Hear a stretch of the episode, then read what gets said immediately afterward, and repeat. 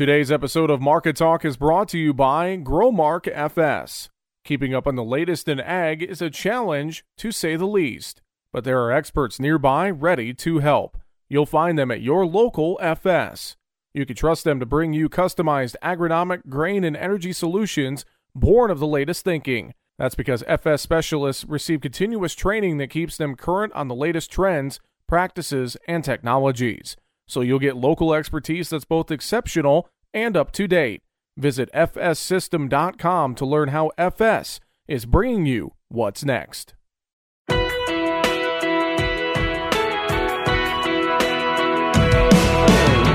Bringing you the ag information you need. This is Market Talk, produced by the American Ag Radio Network. Now, here's your host, Jesse Allen. Well, we saw another mostly lower day led by wheat and corn to the downside on Wednesday. Welcome into Market Talk. Thanks for being here with us once again and making us part of your day as we talk about the markets, issues impacting rural America, and much more. I'm your host, Jesse Allen. Great to be here again as we had another rough day uh, here as we started off 2023 to the downside in the grain trade. Soybeans had a little bit of early support on the day Wednesday, but then faded along with corn and wheat as wheat accelerated its moves to the downside. As it appears uh, just a thin, volatile trade in this wheat market to start the year. A little bit better U.S. weather expected short term trade, waiting for further Black Sea developments with some talk of grain corridor slowdowns and, and more, and not enough to really encourage buying so far. And we saw that uh, cause us to have some more selling pressure on the day Wednesday. Now, again, also that spilled over into the corn market as well as into soybeans. And some of this, too, maybe getting a little farmer selling out there across the countryside with the calendar turning over to 2023. We're going to talk about all these issues, all these markets, and more coming up here with Mike Zuzolo, Global Commodity Analytics. He's going to join us coming up in segment two and three to discuss what he is seeing in this market trade. Livestock cattle futures had a strong day on the day uh, Wednesday, at least, uh, with feeder cattle taking advantage of the break in corn prices, while hogs started higher, came under pressure. We're going to talk livestock, we're going to talk grains, and much more with Mike coming up here in segment two and three today. Well, first up here on the program, though, I'm going to take a look at some of the news headlines in agriculture that are moving things here as we work into this first week of 2023. And starting things off, talking about the fertilizer market. We've seen crude oil under pressure the last couple of days, natural gas under pressure as well. Josh Linville, Vice President of Fertilizer at StoneX, joined our friend Mike Pearson on our sister program, AOA on Wednesday morning, talking about uh, what nitrogen prices are doing right now with the downturn in natural gas and in the energy market in general. And, and here's what Josh had to say about that first off. Well, that's the thing. I'm actually starting to think we're going to see a turnaround here fairly soon. Q1 is a very, very big world demand period because let's face it, everybody in the world is preparing for spring. Uh, Europe will need to prepare more than usual. North America needs to buy tons. Asia needs to buy tons. India will be stepping in soon. So we expect that there's going to be a surge of demand coming fairly soon. I think that's going to support prices. It's just a matter of time of it, the big question is when does that happen? And we haven't seen it yet. I think everybody's seeing prices fall and they're waiting until the last minute. That's helping prices fall a little bit, but at the same point, that pressure continues to build. When it finally breaks, it's going to be that much worse.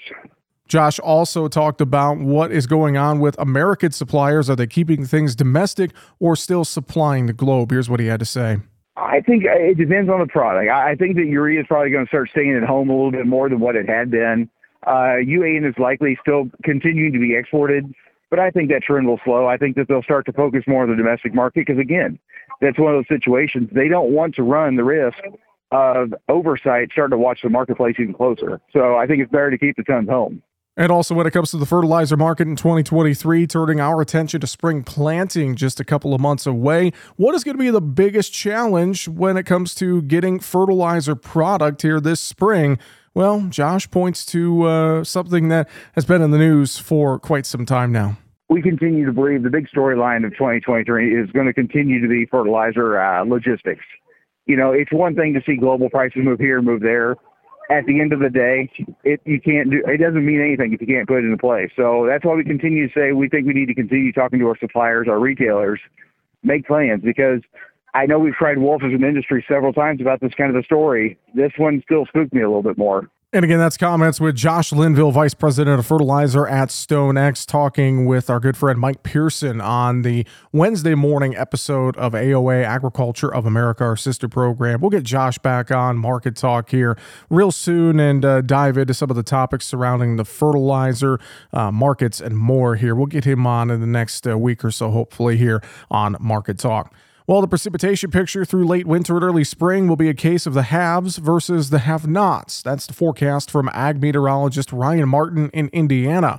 The upper Midwest is one part of the country seeing steady precipitation. We're seeing a nice little stream of cold Canadian air incursions coming through the rest of the month of January through February. I really don't think that the upper Midwest is going to be too far out of the realm of normal as we go forward. Now, that being said, we just came out of 2022 and started 23 with slightly above normal temperatures. Part of that's the reason why that we have seen a little bit more precipitation. You get some moisture laden systems to move into that differing air mass and you change your snow ratios a little bit. So we are probably seeing the continuation of that at least through the third week of January. But I think the cold air coming out of Canada is something that we can count on at a fairly regular interval. Nice little cold Canadian high pressure outbreaks now through probably even into mid March. And much of the central plains will continue with very dry weather. We're seeing the western part of Kansas, western Nebraska, Oklahoma panhandle areas just continue to not really see a whole lot of significant moisture. Western Nebraska, northeast Colorado picked up that major snow event late in 2022, but outside of that, it's been nothing, and that was a very dry snow overall. So, yes, I do think that we're going to be seeing dry conditions continue through a large part of the central plains until we see some kind of differentiation in the flow patterns. There's no reason to see anything different. One of the nice things I have started to see here over the past couple of weeks, we've started to see this pattern where our systems are digging in or at least trying to come out of the Four Corners region, at least one out of every three. And I think that's going to try and spread a little bit moisture potential into the central plains as we move into later January and early February. And Martin says the forecast for the central and eastern corn belt isn't showing a lot of precipitation activity. We're seeing a little bit of an uptick in precipitation as we finished out 22 and start into 23. We're still looking at this pattern coming together where we probably see a decent frontal complex trying to pass through the central and eastern corn belt about every week to 10 days with minor little systems in between. I think the wild card for the central and eastern corn belt is going to be cold air out of Canada. A lot of debate out there and models are split multiple different ways as to whether or not the cold that we saw in late December materializes again central eastern corn belt east of the Mississippi. If it does, I think that actually triggers a better chance of precipitation going into the later winter and early spring. And Martin expects to see more precipitation ahead for the central and the eastern corn belt by April. The pattern has been a little more active in the delta and the deep south. We finished out 2022 with a fairly nice batch of precipitation. I think we're looking at probably three to four systems lined up here over the next two, three, four weeks that'll continue to have normal precipitation, maybe even a little bit above normal precipitation in the Delta. I don't think it's anything that's going to be newsworthy, but I also don't expect many people to be complaining about lack of moisture down in the Delta. And again, that's ag meteorologist Ryan Martin out of Indiana. Weather, of course, going to be a big key. You know, that drought monitor for the U.S. still looks very rough, and it's going to be something that's going to be a talking point for sure as we head into this 2023 spring planting season. And we'll just have to keep our eyes on that. We'll also be watching the weather in South America. Of course, that's top of mind right now. We'll probably get into some of those issues and much more as we talk markets coming up after the break with Mike Zuzolo of Global Commodity Analytics. He joins us next here on Market Talk.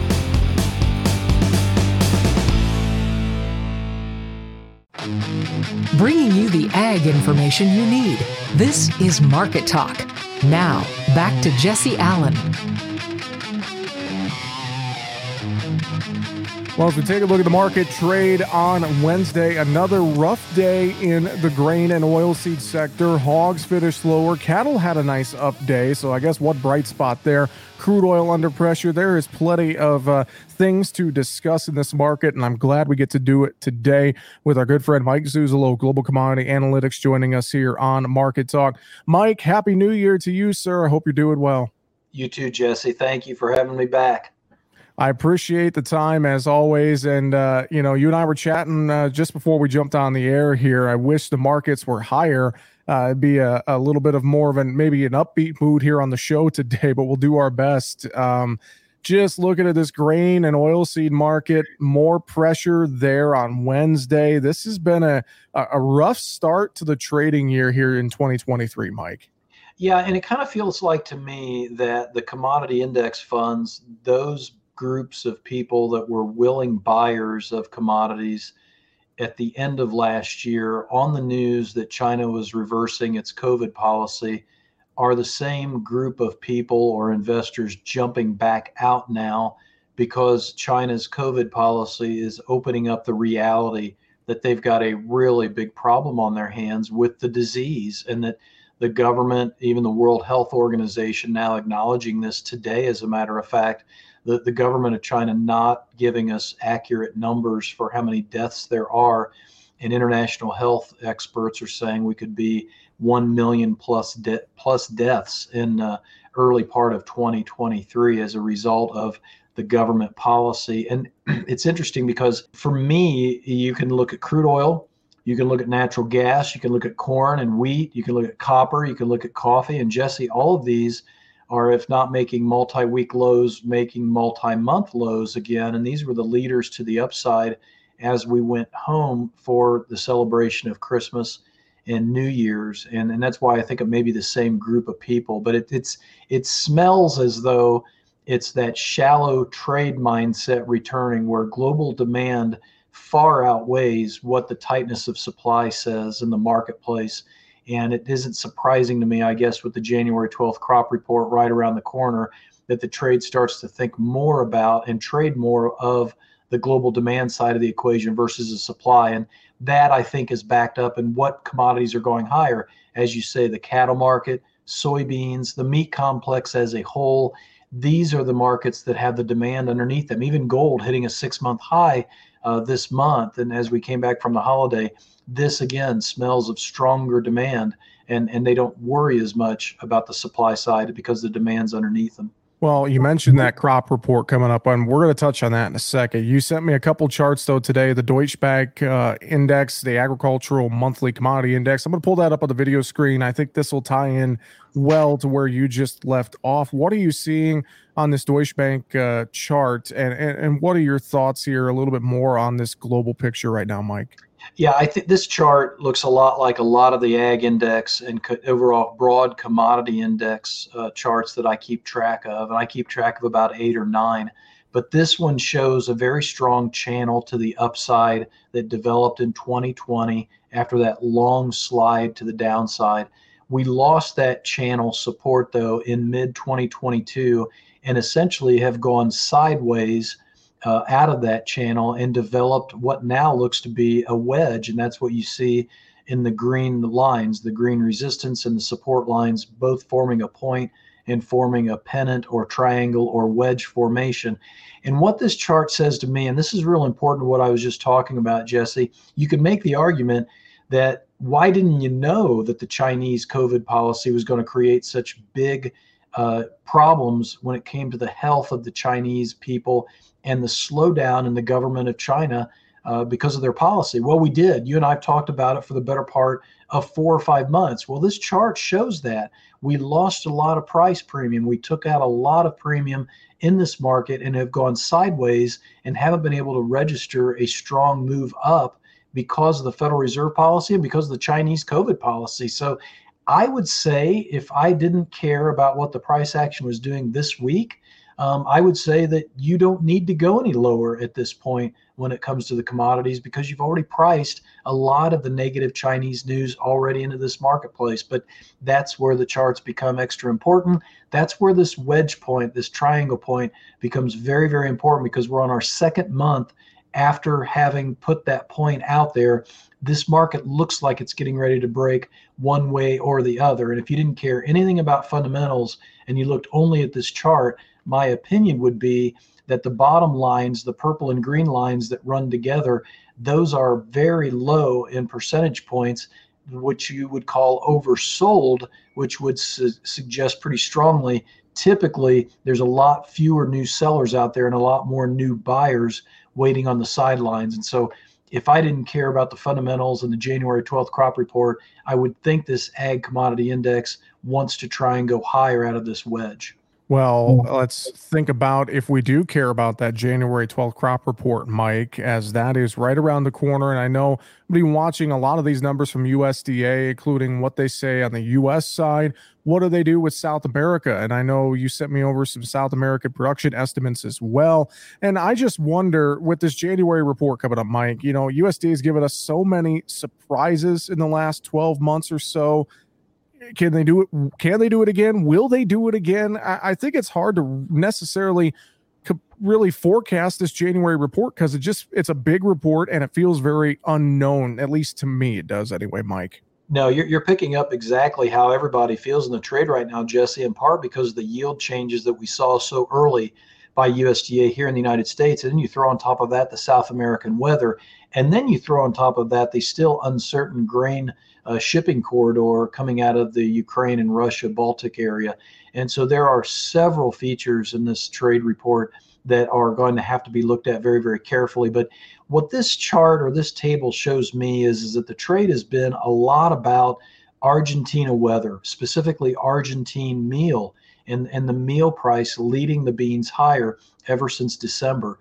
And what you see in this table is that Argentina's soybean production is next to nothing in terms of importance to the overall South American production. It's really the, the Argentine corn production because if you take 50 million tons of Argentine corn production into 172 total, and I'm using the uh, GlobalComm uh, uh, research numbers, but even if you did the uh, corn for the USDA, 55 into 181 uh, you're talking about that corn makes up about 44% of the South American production, whereas in the beans, a 49.5 million metric ton production number out of Argentina compared to 211.5 total. That's only 23% of the total South American production. So you got to wonder and you got to ask yourself, why isn't the corn going higher in, in terms of the Argentine weather? Well, that's easy to answer. It's because Brazil keeps outstripping us with China exports.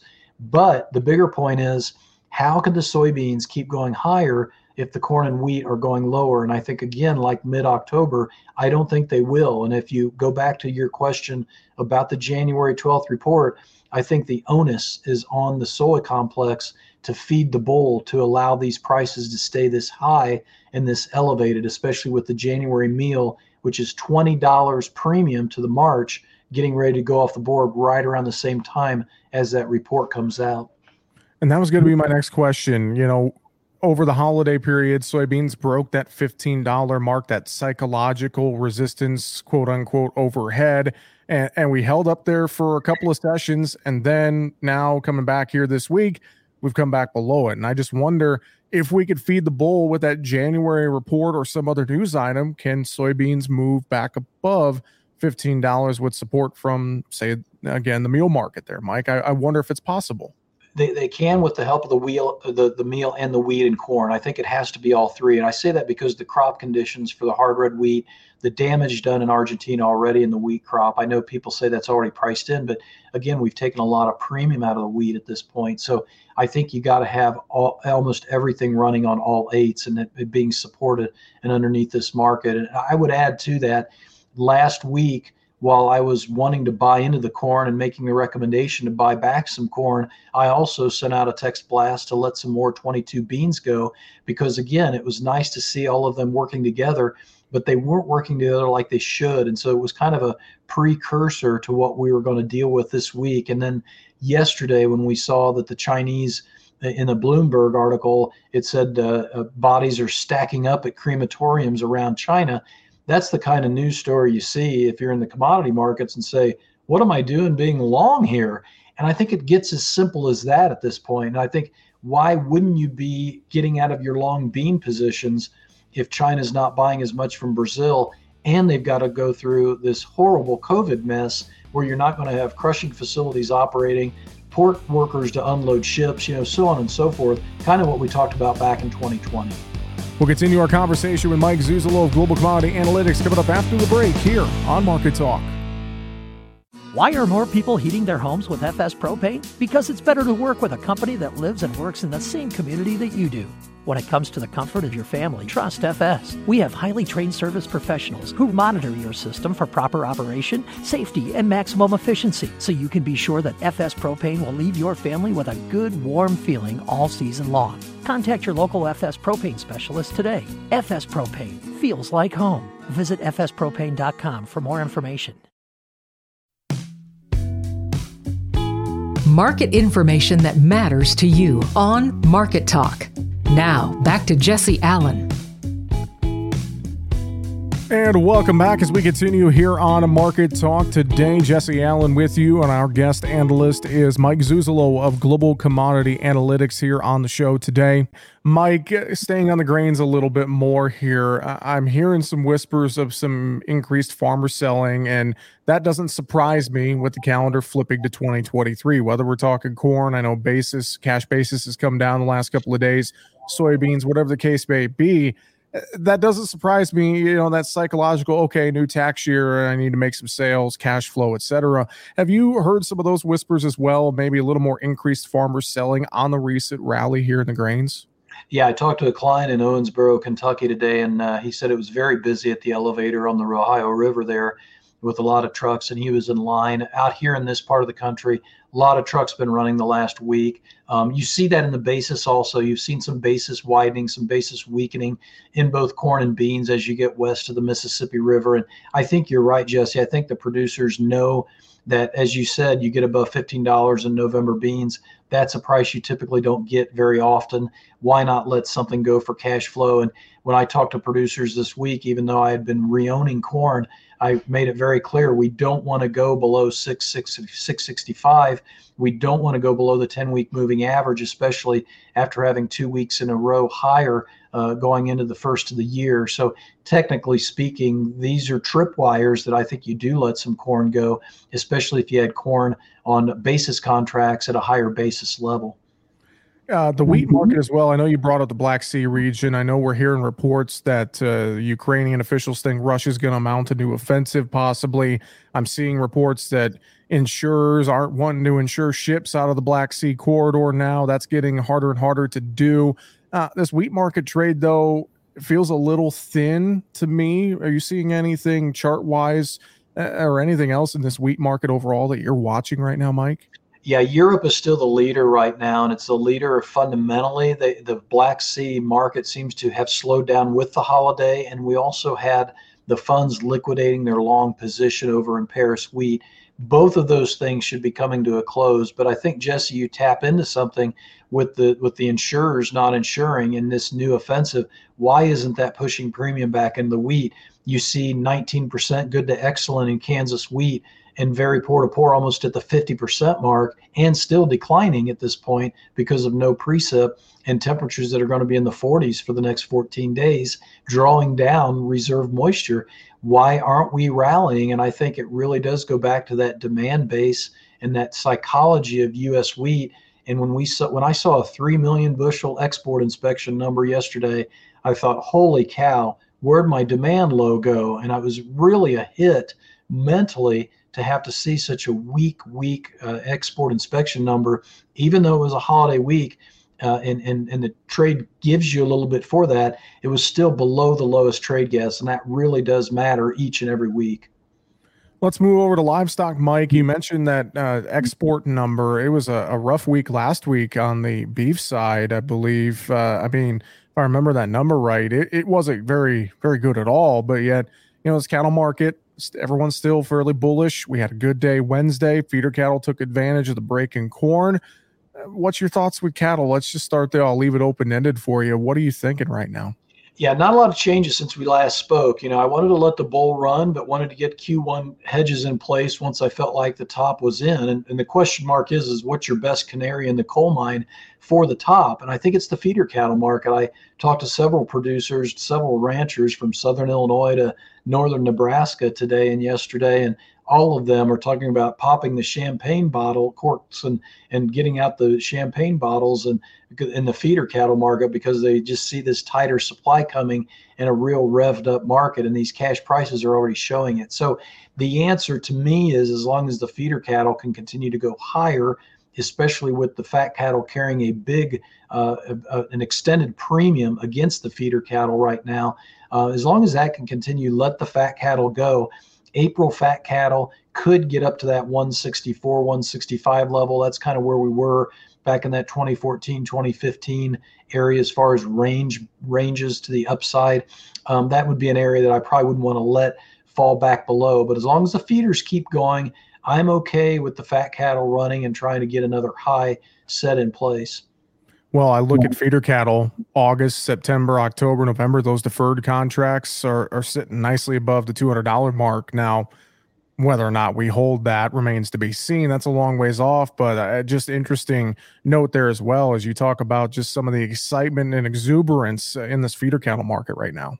Yeah, and we are getting exuberant, and that's that's one of the first warning flags out there. And I think we finished out 2022 with beef production up about a percent. Pork production looks like it's going to come in down about two, two and a half percent maybe, based upon the latest USDA figures. And we still don't have a real good handle on the holiday trade at this point. So I would say watch that exuberance.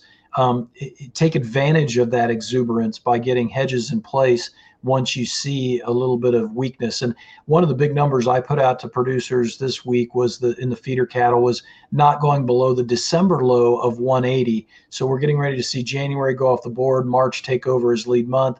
That's always an interesting time period because the March and May feeder cattle seem to always be a little bit wobbly and weaker than those prior months. So don't let 180 get taken out in feeders to the downside because that really does take away, I think, a lot of horsepower for your cattle to keep going higher.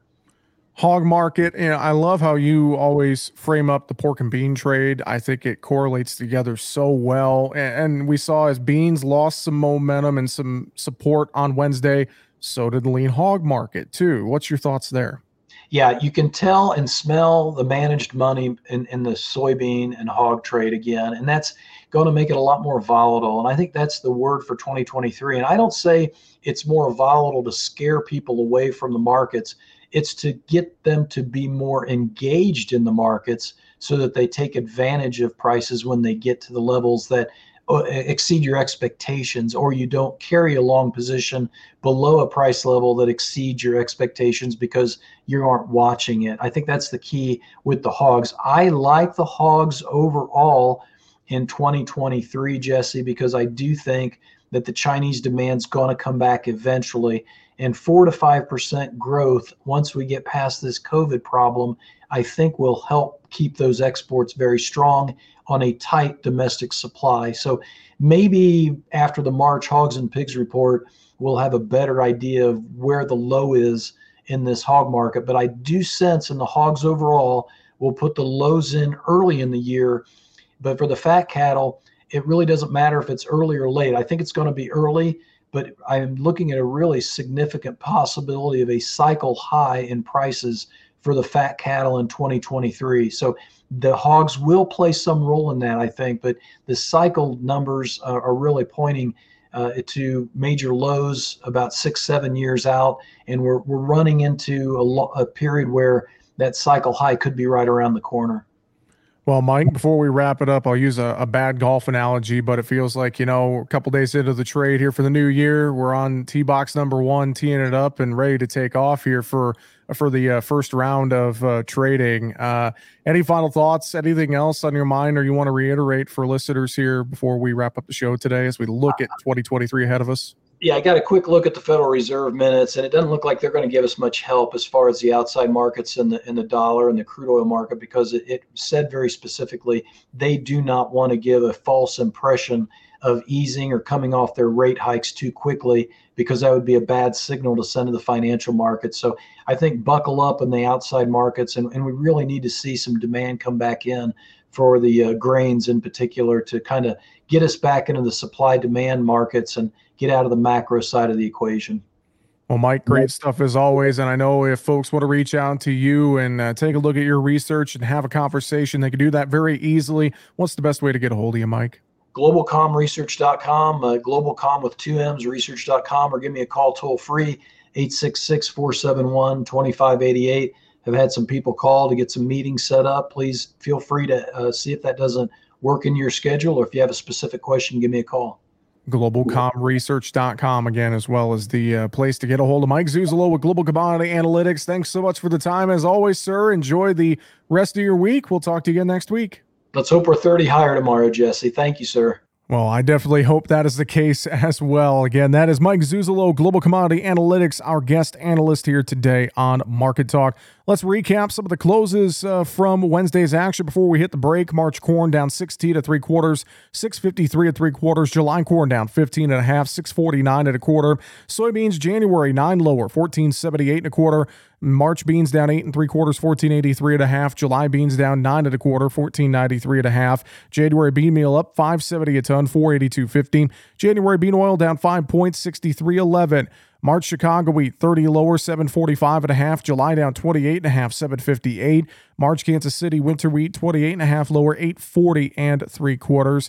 We look over at KC winter wheat as well for July. That was down 27 832 and a half. March spring wheat down 15 to three quarters 903 and a half. July down 15 to three quarters at 889 and three quarters oats as well. We saw March oats down five and three quarters at 357 and three quarters. Canola for January down 260, 861, 60. We saw in the cotton market also cotton traded its way lower down 270 points at March, 80, 44.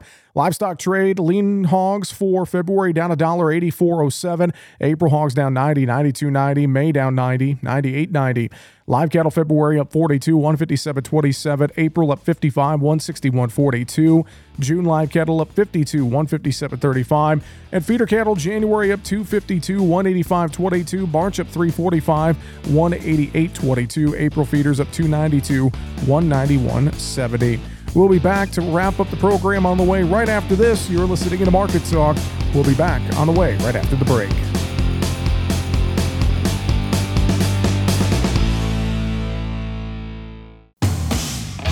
Market information that matters to you on Market Talk. Now, back to Jesse Allen.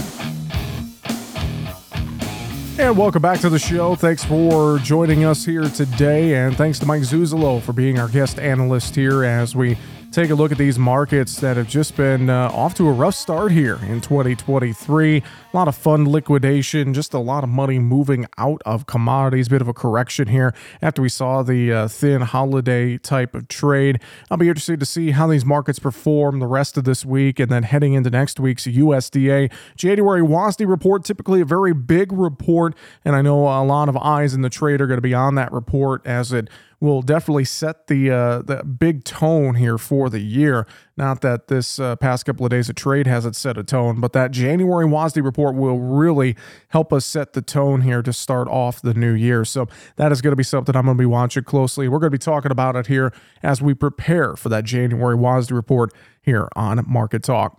Well, of course, with the new year comes a new set of challenges for many folks throughout the ag industry, and a new year, new Congress means more challenges for the ethanol industry.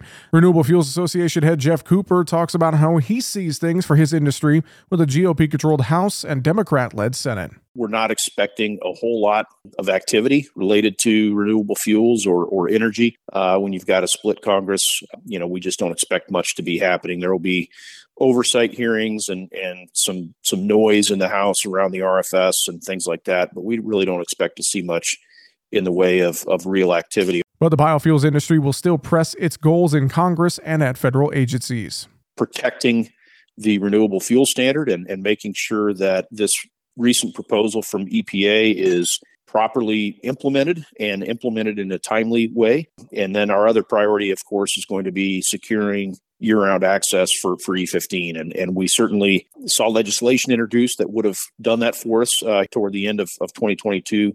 We fully expect to see legislation introduced early in the in the new Congress. One area the Cooper feels could see bipartisan support to allow E15 sales by next summer's driving season, and RFA will continue its joint fight alongside EPA against several small oil refiners who lost ethanol waivers and are appealing in court. Well, as we talk about fuel prices, consumers enjoyed a bit of a relief at both the gas and diesel pumps to wrap up 2022. Fuel prices started to fall in some locations in early November and continued through December. Now, thanks to dropping oil prices and economic uncertainty both in the U.S. but also in China. But the big question is will these prices continue to fall in the months ahead?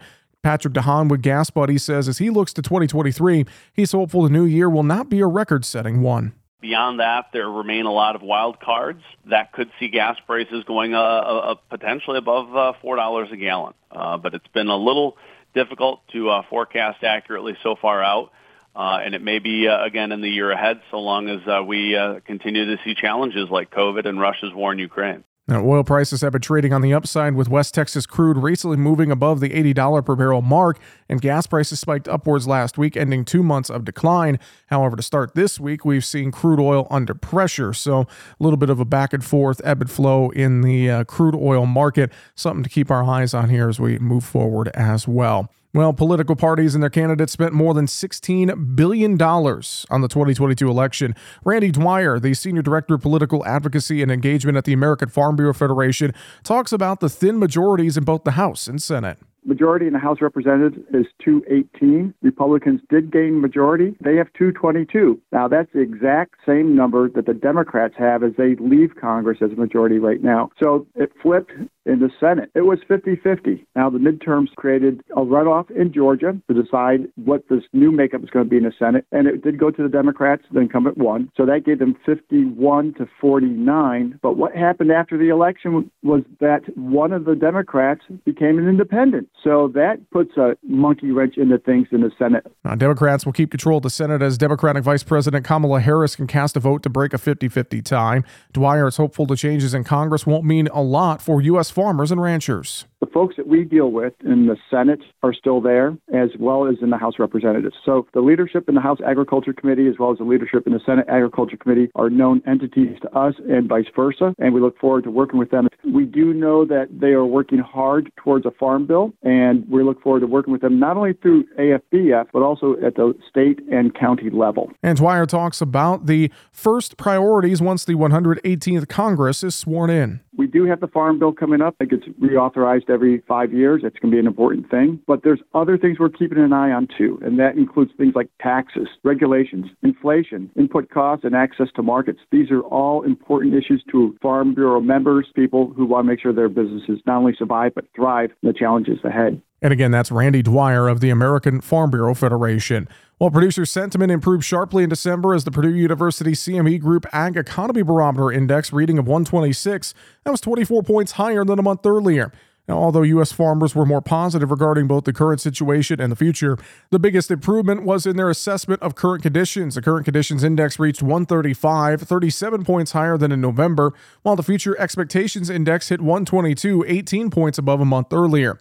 Now, the improvement in current sentiment was motivated by producers' stronger perception of current financial conditions on their farms as the Farm Financial Performance Index climbed 18 points above the prior month's reading to reach 109, which was the only time in 2022 that the index was above 100. The Purdue University CME Group Ag Economy Barometer Sentiment Index is calculated monthly from 400 U.S. agricultural producers' responses to a telephone survey.